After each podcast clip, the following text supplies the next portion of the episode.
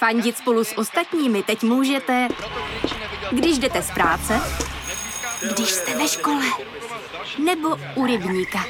Jsme tu, abyste mohli být mezi svými kdekoliv. Tak zůstaňte ve spojení díky datům na naší nejrychlejší mobilní síti v Česku. T-Mobile.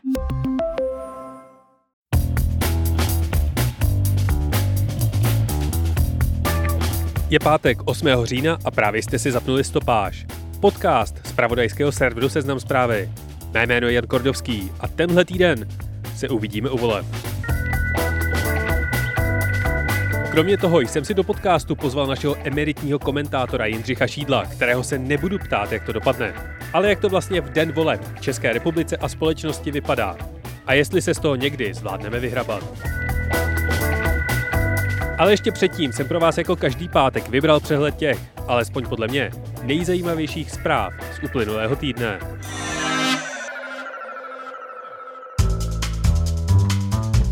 Předvolebnímu týdnu dominoval překvapivě Andrej Babiš. Tentokrát ale asi jinak, než by si představoval. Přes šest set mezinárodních novinářů vydalo v neděli večer zprávu o zneužívání offshoreových firem světovými politiky a celebritami. V takzvaných Pandora Papers figuruje vedle jordánského krále a Shakiry právě český premiér. Ten si měl skrz daňové ráje pořídit nemovitosti za čtyři sta milionů korun na jihu Francie. Babiš vše označuje za legální, původ těchto peněz ale není zcela jasný. Nebyly například deklarovány v auditu premiérových financí z roku dva tisíce sedmnáct. Kromě toho proběhla poslední dávka televizních debat a Markéta Pekarová-Adamová se zařadila do soutěže o nejhorší spot letošních voleb. Na green screenu si hraje na Trinity. Kdo je Neo, radši snad ani nechceme vědět. Volit můžete v pátek od dvou do deseti, v sobotu pak od osmi do dvou. A sčítání výsledků můžete sledovat na Seznam zprávách. V tomto týdnu se také začalo spekulovat o zdravotním stavu Miloše Zemana. Hradní parta usilovně trolí a tají, jaký je prezidentův skutečný zdravotní stav i jestli je v dostatečné kondici vést povolební vyjednávání. Podle serveru iRozhlas a deníku N prezident trpí hromaděním tělní tekutiny v břišní dutině.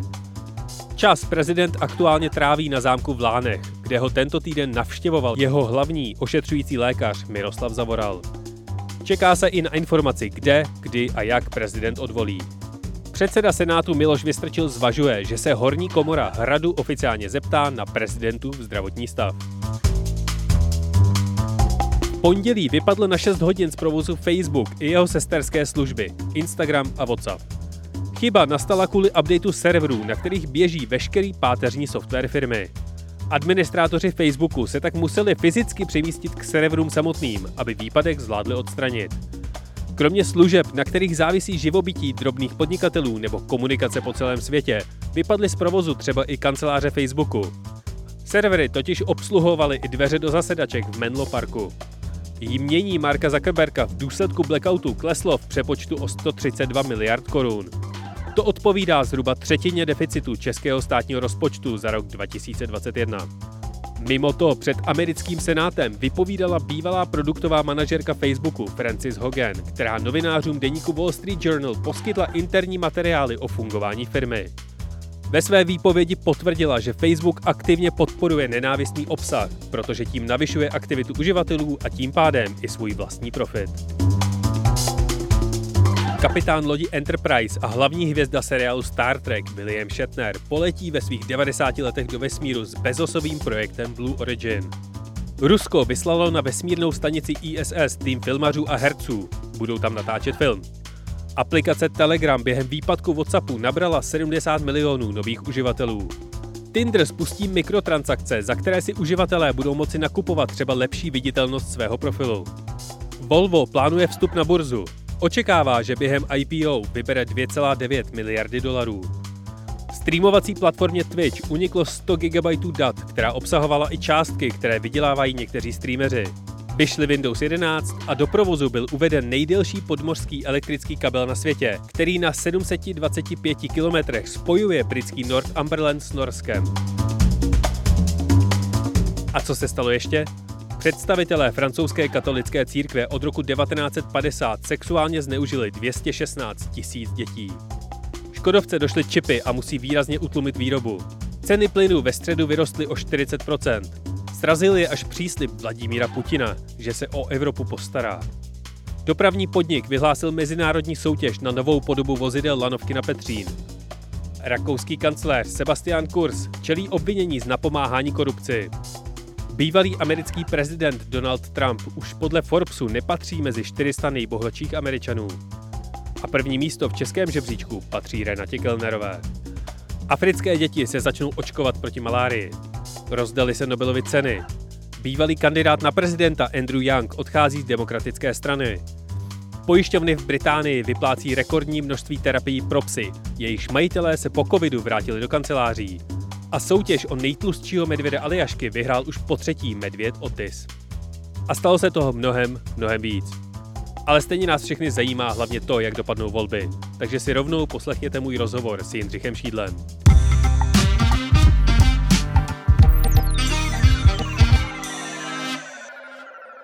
Úvod k dnešnímu rozhovoru nemá ani moc cenu vymýšlet nebo říkat.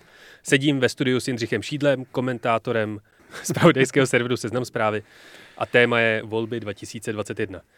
Jindřichu, jsou tohle ty nejdůležitější a zlomové volby? No slyšíme to, ale já jsem teda takovouhle charakteristiku voleb slyšel asi šestkrát za tu dobu, co ty volby sleduju, takže bych to nepřeháněl. Jako důležité jsou, jsou jako vypjaté, a, ale každé volby jsou důležité, Honzo. A skončí podle tebe po osmi letech éra Andreje Babiše? Nejsem si jistý. Jo. Já si myslím, že po těch volbách a v nejbližší době se v české politice něco změní. Jo. Jako to je, myslím, asi dané. Já jsem už jako loni říkal, že ten jako zásadní zlom české politice přijde teprve s odchodem prezidenta Miloše Zemana. A v těch volbách je teď tolik jako neznámých. Jo. Jako když nevíme, jestli v té sněmovně prostě budou čtyři subjekty, a nebo jestli jich tam bude sedm, to znamená ve skutečnosti kolik jedenáct stran, nebo deset, jo, tak to jak se jako velmi těžko predikuje. Nicméně, jako jasně, Andrej Babiš logicky je v jiné situaci, než bylo před čtyřmi lety. Obhajovat post předsedy vlády se tady povedlo jedině Václavu Klausovi a to stejně měl tu vládu pak menšinovou v roce devadesát šest. Takže nevím, jestli skončí, ale je tomu relativně blízko. Otázka je, co znamená jako éra Andreje Babiše. Jako éra Andreje Babiše jako předsedy vlády, nebo éra hnutí ANO u moci, nebo... No, ta atmosféra toho je tady Andrej Babiš a neřeší se nic jiného než Andrej Babiš. To si nejsem jistý, jestli. To by, to by muselo být jako ten výsledek úplně jednoznačný. Ty dvě koalice by musely mít prostě jako solidní většinu a to si nejsem jistý, jestli se skutečně stane. Jo. A v tu chvíli jakoby možná Andrej Babiš jako i splnil to, co teď jako tenhle týden několikrát říkal, že by odešel z politiky úplně. On jako, jako opoziční práci ho nepovažuje za úplně jako politiku. E, otázka, jestli nebude kandidovat na hrad a otázka, kdy budou prezidentské volby. No. Ale je to možné, no. Je to možné, že ty volby skutečně nemají jiné téma, než je Andrej Babiš. A to z obou stran. Jak ze strany té koalice, nebo těch koalic dvou opozičních, tak ale ze strany Andreje Babiše, on to tak staví. Buď to já, nebo oni. A mě znáte. Jaká ta letošní kampaň byla v porovnání třeba s rokem dva tisíce sedmnáct? Byla něčím zásadně jiná? Tehdy no, byla jiná tím, že, že ten favorit voleb, nebo ten, ten člověk, kolem něj se ty volby točily, znamená Andrej Babiš v roce dva tisíce sedmnáct byl dokonce i mimo vládu tehdy, či on byl odvolán ze Sobotkovy vlády a měl spoustu času na kampaň. Teď ji vedl jako předseda vlády. Zatím jsme neviděli, je kolik, je čtvrtek, dvě hodiny odpoledne, znamená čtyřicet osm hodin před volbami, když to teď natáčím, tak ještě není litium, jako takováhle bomba na závěr kampaně. V zásadě se to samozřejmě liší tím, že jsme prožili rok a půl v lockdownu nebo v, s covidem, takže ta země jako je v jiné situaci ekonomicky zejména, než prostě v roce dva tisíce sedmnáct, což byl snad vrcholný rok ekonomického růstu. Jako pravda ale je, že Andrej Babiš se tváří, jakoby tyhle ty problémy objektivní prostě neexistovaly. A tady se hází penězi stejně, jako se házelo před čtyřmi lety, možná víc. A jak je možný, že téma těchto voleb není covid ani zadluženost země? E, protože to opozice, která by to měla hrát, prostě nedokáže prosadit. Ona nedokáže Andreje Babiše úplně jednoduše překřičet. No, bylo jasné, že Andrej Babiš prostě tohleto nemůže připustit. Nemůže připustit debatu, nebo nechce připustit debatu o covidovém výkonu nebo o výkonu své vlády v období pandemie. Zadlužování, na to má tři věty, které furt opakuje, jsme šestá nejméně zadlužená země a všechno bude fajn. A prostě opozice to nedokázala dostatečně silně, myslím, hrát tak, aby se z toho stalo, stalo, stalo téma těch voleb. Jo, to je celé. Není litium kauza Pandora Papers? To ne, to není. To není. Myslím si, že jako litium bylo pro voliče a zejména voliče Andreje Babiše jako velmi srozumitelné. Si vzpomínám na ty, na ty plakáty, nenechám ukázat dva tisíce miliard nebo kolik to bylo. Tohle je prostě složité. Jo. Navíc tam to bylo jako čistě účelově prostě vytaženo týden před volbami, což v tomhle případě je prostě nesmysl. To jako kvůli če- volbám v České republice se nedá do pohybu šest set novinářů po celém světě nebo kolik jich bylo. A myslím si, že celý ten příběh těch francouzských domů Andreje Babiše je prostě příliš složitý na převyprávění. A my navíc víme už, že prostě voliči Andreje Babiše jsou mu ochotní odpustit v zásadě téměř cokoliv. Takže tohle to na, na ně nepochybně mít vliv nebude. Jak si to vysvětluje, že skandály a trestními stíháními poznamenaný premiér nebude mít problém získat ve volbách důvěru kolem dvacet pět procent lidí? Možná víc. E, protože on, je potřeba říct, že on velmi dobře obsluhuje své voličské jádro. No. On přišel, Andrej Babiš, v tom roce dva tisíce třináct do české politiky se sloganem ano, bude líp a teď těm lidem říká, ale podívejte, ve vašem případě je vám skutečně líp. A hází čísly, která mu jako vycházejí, protože jsou skutečná, jako jiná věc je, kde na to vezmete, komu zvýšil jaké peníze. No. Když tomu přidáte eh, jako tu kartu migrační, no, řekněme, tak je to koktejl, nebo je to prostě nabídka, která pro těch eh, dvacet pět procent, možná i víc jeho voličů je úplně dostačující. Jo? To je něco, co oni chtějí slyšet a chtějí, aby jim někdo řekl, já na vás nezapomenu, na jedné straně vás budu bránit před těmi imaginárními migranty a na druhé straně vám budu přidávat peníze.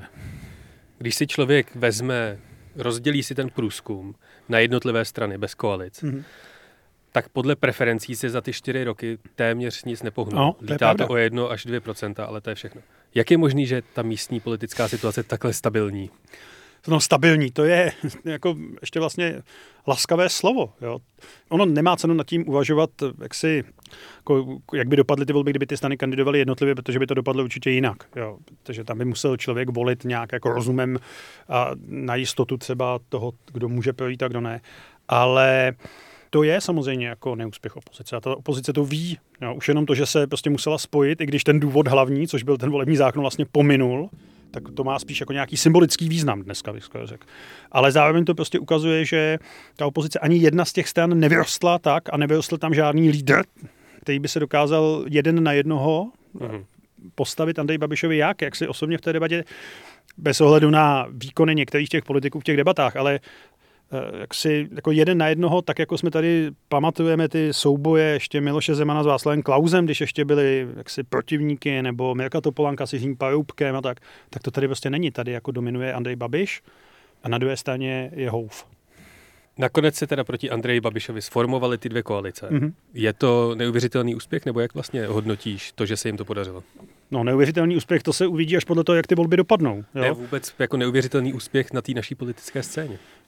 No je to trochu výraz, ale zoufalství zároveň. Jo? Je, to, je to situace, která se prostě může stát a stává se a měla by se stávat jenom ve výjimečných chvílích. Že? Slovenská opozice se sjednotila v devadesátých letech, na konci devadesátých let proti Mečiarovi. Česká opozice proti Andreji Babišovi, ano, zvládla to poprvé, byť poprvé to nabízel už před pěti lety Miroslav Kalousek do těch voleb dva tisíce sedmnáct s tím, že u toho nemusí být, to se tehdy nepovedlo. Jako z hlediska vyjednávání dobré vůle, to je velký úspěch. Jako jiná věc je a jako si pojďme říct, že kdyby ty strany měly vládnout, tak to bude neuvěřitelně křehká vláda. Na pět stran. Navíc nemůžeme počítat s tím, že i když stát se může všechno, jo, ale jako, že by ta většina byla nějak jako super bezpečná, tak jaký měl Nečas sto osmnáct, jo, a taky ukázal, že to ne, jako není úplně automaticky záruka úspěchu, tak se nem, tak jako ta vláda prostě složená z pěti stran, kde jsou tak odlišné strany jako Piráti a O D S, tak jako jestli ta dokáže, by dokázala jako vládnout čtyři roky, tak by to bylo teda jako pro mě veliký překvapení. Takže ano, oni si teď vyzkoušeli nějakou jako míru tolerance a dobrý vůle, ale myslím si, že i vzhledem k tomu, že ta země nepochybně ještě projde příští rok, další rok jako velmi složitým obdobím, tak aby prostě v jednu chvíli se to nepřepělo, ta tětiva dobré vůle, no jak to říct. Ty jsi mluvil o tom, že Andrej Babiš tady nemá žádného lídra konkurenci. Mm-hmm. Do téhle pozice se docela ambiciozně staví Petr Fiala za koalici Spolu. No. Jak vidíš jeho pozici vlastně v rámci té koalice nebo ODSky? Protože když se podíváš na preference, tak za jeho vlády tak ODSka poskočila asi o dvě procenta nahoru jenom. Kde se bere to sebevědomí toho, že oni jsou ty lídři, kteří mají vyzvat Andreje protože, Babiše? Protože v těch volbách se samozřejmě, jako když vyzýváš na souboj předsedu vlády, no, premiéra a takhle silnou personu jako Andrej Babiš, tak se jako lídr silný musíš tvářit. To, co si řekl, je samozřejmě pravda. Petr Fiala, myslím, O D S v tom roce dva tisíce čtrnáct, kdy byla fakt rozložená po těch volbách dva tisíce třináct, zachránil, stabilizoval nějak a utvořil tu koalici, protože věděl, že sám to prostě jakoby nedá. Jo, já samozřejmě člověk může slyšet z O D S jako spoustu kritických slov vlastně v tom duchu, co ty si říkal na adresu Petra Fialy, ale pravda je taková, že jsem mu za osm let jako nikdo v té straně nepostavil a neřekl, teď to budu dělat já. Jo, mnoho to může stát na tom kongresu, který budou mít na začátku příštího mm. roku, zvlášť když bude ten výsledek jako slabší, než, než předpokládali. A, ale jako nic jiného, oni prostě takové jako nic jiného nemají. Jo? No a Petr Fiala je prostě předseda nejsilnější z těch tří stran, protože Marian Jurečka a Markéta Pekarová-Adamová jako řídí mnohem slabší strany, které by možná sami měli starostce do toho, do té sněmovny vůbec dostat, no tak je prostě kandidátem na předsedu vlády, jo. Tak to trochu na něj jako zbylo, odpracoval si to, tu šanci má, on se může stát předsedou vlády, jo, klidně. Ale za trochu jiné konstelace, než by člověk od O D S, což je strana, tak jako kdysi dělala třicet procent výsledky i větší, tak jako za jiné konstelace, než by člověk od ODSky čekal. Pokud by po volbách dokázal sestavit parlamentní většinu Andrej Babiš, hmm. jak vypadá jeho ideální koalice? No, to je dobrá otázka. Jo, parlamentní většina je co? Jo, to, koho tam všechno počítáme s tím, že nevíme, kdo tam všechno bude. Čím víc tam v té sněmovně, tím větší šance Andreje Babiše, že tu vládu sestaví, to je, myslím, jasný. A já si fakt nemyslím, i z toho, co jsem tak jako zaslechl, že Andrej Babiš chce vládnout s Tomiem Okamurou a, a s touhle partou. A chce vůbec vládnout Tomio Okamura? No, to je taky otázka. Asi jako v nějaký podobě i jo, protože to přece na jako blíž zdrojům, abych tak řekl. Ale já si myslím, že jako Andrej Babiš se teď tváří na všechny otázky, odpovídá, jako kdyby měl jít padesát jedna procent. Jo. A nechce říct jako k tomu nic podobnějšího, což je asi logický. Já si myslím, že on jako podvědomě touží Andrej Babiš. Ne podvědomě, já si myslím, že to tak jako chce. A možná, že bude ochoten proto i něco udělat ve smyslu upozadění se vlastně vládnout s normálními demokratickými stranami, jako v normální vládě, protože e, myslím si, že i pro něj ty čtyři roky, kdy závisel na komunistech, to znamená na prezidentu Zemanovi, byly jako dost náročný. Pokud by se ČSSD dostala do sněmovny, mm-hmm. šla by znova s Andrejem Babišem? Ha, podle, no já myslím, že, já myslím, že jo, že, že oni už prostě jako tu šanci trochu se jako spamatovat v opozici, tu prošvihli v tom roce dva tisíce sedmnáct. Jo. Oni do toho prostě šli, něco si od toho slibovali, to, co si od toho slibovali, jim to nepřineslo. Jo. Takže teď už jako podle mě smyslem jejich bytí, pokud se do té sněmovny dostanou, což já si myslím, že by pro českou politiku jako bylo dobře, aby tady nějaká sociální demokracie zbyla, tak oni prostě nemůžou myslet na nic jiného, že budou přidavači. Jo. A je lepší přidavat ve vládě, než prostě sedět s pár poslanci, protože jich nebudou mít mnoho, jo, ve sněmovně a tam se jako otravovat a prohrávat znova jedno hlasování za druhým. To je, takže, takže myslím si, že by s nima šli samozřejmě. Pokud se nedostanou, prospěje jim to třeba jako ne, K D U? Ne. Ne, jako pokud se nedostanou, tak já se obávám, že to může být jako konec té strany. Ještě strany, která má poměrně dost vážný finanční problémy, jak víme. Takže jako K D U byl v podstatě zázrak. To je jediný případ, když nepočítáme zelený, což bylo něco úplně jiného, no, který byly ve dvou různých volebních obdobích, ale jednou v koalici. Tak K D U byl jediný příklad strany, která prostě se vypadla ze sněmovny v roce dva tisíce deset a v roce dva tisíce třináct díky Pavlu Bělobrádkovi, musím říct, a jeho výkonu osobnímu, se do té sněmovny dokázala vrátit. Sociální demokracie je strana v podstatě v rozkladu. No. A pokud se tam dostane, je to zásluha Jany Maláčové, pokud se t- zejména, zejména, tak je asi trochu Jana Hamáčka, ale zejména Jany Hamáčové, je Ma- Maláčové, pokud se tam nedostane, tak se obávám, že to je konec té strany. V téhle podobě, jaký známe. Co by se v České republice muselo stát, aby lidé přestali házet svoje hlasy demagogům nebo fanatikům, jako je Tomio Okamura nebo Lubomír Volný? Nic tako- takového se stát jako ani nemůže. Jo. Tenhle ten typ strany je prostě běžný všude po světě a ono bylo divný, že my jsme to tady mezi lety devadesát osm až dva tisíce třináct neměli. Jo. Od té chvíle, co vypadl Sládek ze sněmovny a než se tam dostal Okamura, tak vlastně tenhle ten typ jako nacionalistických populistů, nebo jak to říct, jo, š- takhle šmrcnutý tím rasismem, to tady nebylo. Ale prostě obávám se, že jako poptávka tady potom je, a jenom otázka, jako, jak velká bude, protože je pravda, že prostě Sládek neměl jako deset procent jako Okamura minulé, ale to ten Okamura může mít jako ještě víc, takže jako, co by nás možná znepokojovat mohlo, je, i když Okamura je, ten, když se mu to vyplatí, tak za týden tady zase jako bude dělat festivaly multikulturní společnosti, jo. Ale ta atmosféra v té společnosti jako samozřejmě, nebo na, na atmosféru ve společnosti, jako jejich působení v politice, jejich témata, jejich jako přístup prostě do toho veřejného prostoru vliv má. Mezi voliči Pirstanů a Spolu, teď podle mého nějakého pozorování, jak online i offline, tak panuje vlastně docela dobrá nálada a přijde mi, že tak nějak všichni počítají s tím, že to obě koalice po volbách spojí dohromady a budou tady čtyři roky vládnout. Jak se voliči, ale hlavně teda ty strany, vypořádají s tím případným nárazem s povolební realitou, který může přijít? No, to je ta otázka, už jsem to vlastně říkal, no. Je to, to nikdo neví, jo. Piráti nevládli nikdy, jo. Vlastně v těch stranách je hrozně málo, když tam jsou jako lidi, kteří pamatujou pozici jako jinou než opozici, jo. A včetně nějaký parlamentní nebo nějaký, nějaký exekutivní zkušenosti. Takže ano, jak jsem to říkal, jako pět, vládnout na pět stran s, s nějakou těsnou menšinou, ta většinou je samozřejmě hrozně těžký a ta vláda by v zásadě neudělala nic jiného, se obávám, ona by musela dělat nepříjemný krok, jo. Ale jejím smyslem by bylo jako, že přinesla tu změnu. No, ale prostě spoustu témat, spoustu věcí nemůže ani otevírat, nebo kdyby je otevřela, tak prostě na tom se jako může štípnout velmi jednoduše. Jo. Ta, ty strany, když tvořily, zejména teda u Spolu, když tvořily tu koalici, tak prostě museli na, jako zavřít oči a na některé věci prostě zapomenout, protože by to jinak nesložili vůbec. Když mluvíme o volbách, tak nemůžeme samozřejmě nezmínit prezidenta Miloše Zemana, který už dřív deklaroval, že pověří sestavením vlády. Jmenuje premiér. Buďme přesní. Jmenuje předsedu vlády. To je něco jiného, to je důležitý. Tak Andrej Babiše. Ano, Andrej Babiše. Předsedu, a... předsedu nejsilnější strany. Několika, takže asi Andrej Babiše. A Babiš je prostě dominantní strana a bude, a asi, tak. bude mít nejvíc poslanců, to je, tak je. Co se teda bude dít, když Babiš sestaví vládu, ale nebude mít většinu ve sněmovně? No, tak uh, musí, že otázka je, kdy ho, kdy, kdy ho jmenuje. Loni to bylo někde na začátku prosince, tuším.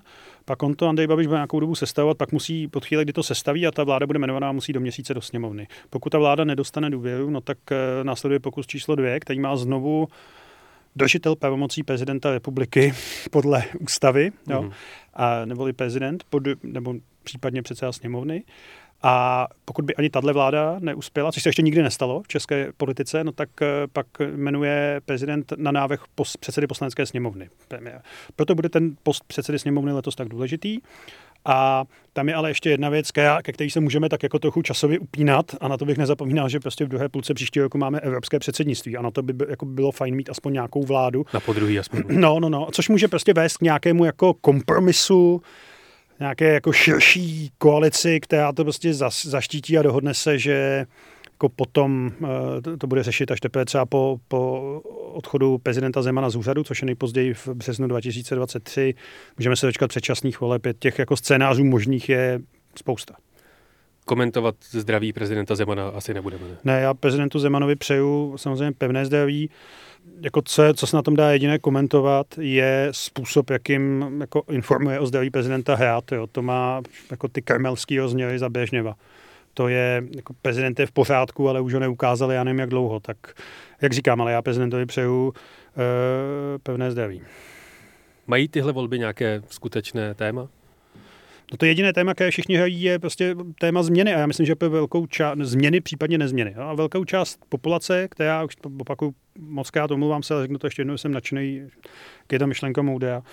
Jakože prostě jedna část společnosti tady ty volby prohrává už příliš dlouho, osm let. Jo, a to ještě v kombinaci že, s tím, že prohrává s lidmi, kteří pro ní jsou s nějakou maximálně jako nepřijatelní. Jako lidé, kteří volí pravici a když jako zvítězil, vítězil sociální demokracie s Bohuslavem Sobotkou, tak jako je to nepříjemné, prohrál jste volby, ale není to Andrej Babiš. Jo. A Miloš Zeman je stejný případ. To je, to je prostě stělesnění toho, co, co tahle část společnosti prostě odmítá, to pro ní jako fyzicky až nepříjemné to sledovat, tak oni osm let žádné volby pořádné velké nevyhráli. Tak teď doufají, že je ta chvíle, kdy se to stane.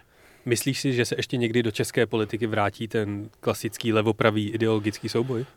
No, tak on pořád jako existuje, a akorát má jiný aktéry a, a ta témata, která do toho vstupují, se mění pomalu. Jo? Jako témata privatizace a to, to, co jsme žili v devadesátých letech, ty tady nebudou už, ta velká, ta menší typu daně, dávky, jo, takovéhle věci, ty tady budou vždycky. Jo. A pak k tomu ale přistoupí nový témata. Jo. Kulturní témata, e, jako klimatické změny a věcí s tím spojených, to tady bude a e, je škoda, že tyhle ty volby o tom vlastně neříkají skoro vůbec nic. Máme za sebou týden předvolebních debat. Je nějaká šance, že se zastaví ta spirála slibů a rozdávání rozpočtu? Mně přijde, že tady není žádná strana, která by řekla a dost, musíme se chovat nějak zodpovědně. To si myslím, že ty opoziční strany jako říkají. No to přece jenom, jako, nebo to naznačujou. On pak jako... E- Já si myslím, že tohle je jako na dlouho naposled. Jo. Na to, že, už jsem říkal, že mě překvapuje, že na to, že to jsou volby, které probíhají jako v poměrně složitý ekonomické situaci, tak se tváříme jak v roce dva tisíce šest nebo dva tisíce sedmnáct době na vrcholu prostě tý, toho hospodářského růstu. Takže ty příští volby budou ještě jako o něco smutnější, bych řekl. A jenom doufám, že už jako český volič pochopil za ty roky, že, že ne všechno, co se slíbí před volbami, je slovy klasika Bohuslava Sobotky v souladu s ekonomickou realitou a v konfrontaci s ní neobstojí. Co říkáš na to, když ti někdo řekne, že nemá koho volit?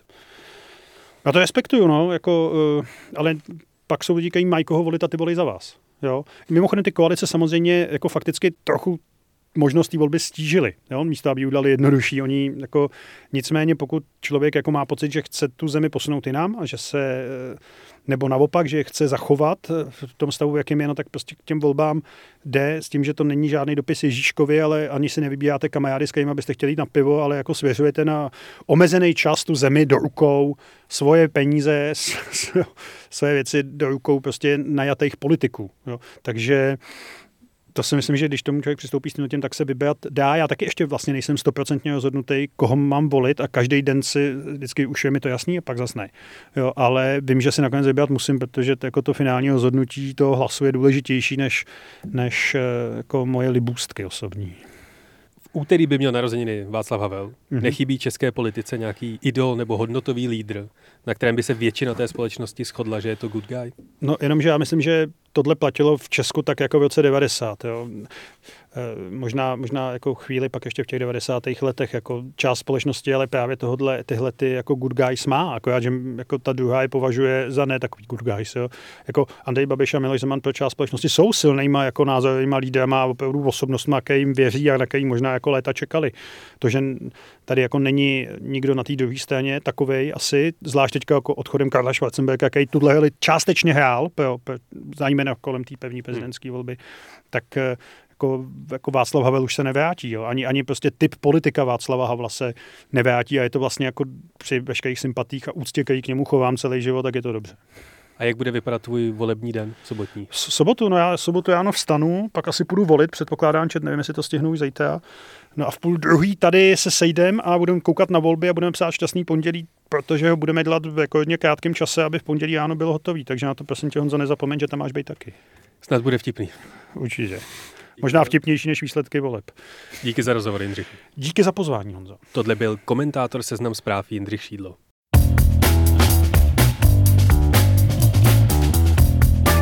A to je ode mě pro tento týden opět vše.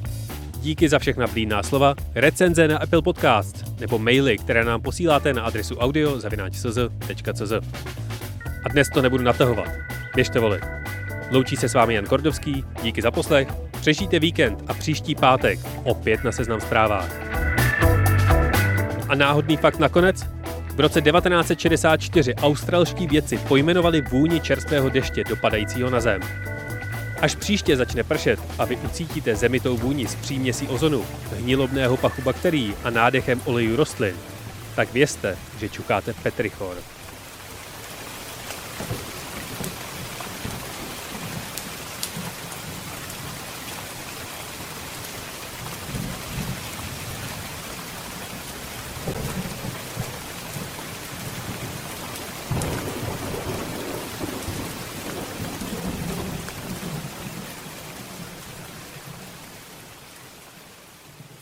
Seznam zprávy slaví pět let. Chcete to oslavit společně s námi? Největší radost nám udělá, když nás podpoříte v anketě Křišťálová lupa. Dejte hlas Seznam zprávám, Šťastnému pondělí nebo podcastům Vlevo dole a České podsvětí. Hlasovat můžete do prvního listopadu. Děkujeme.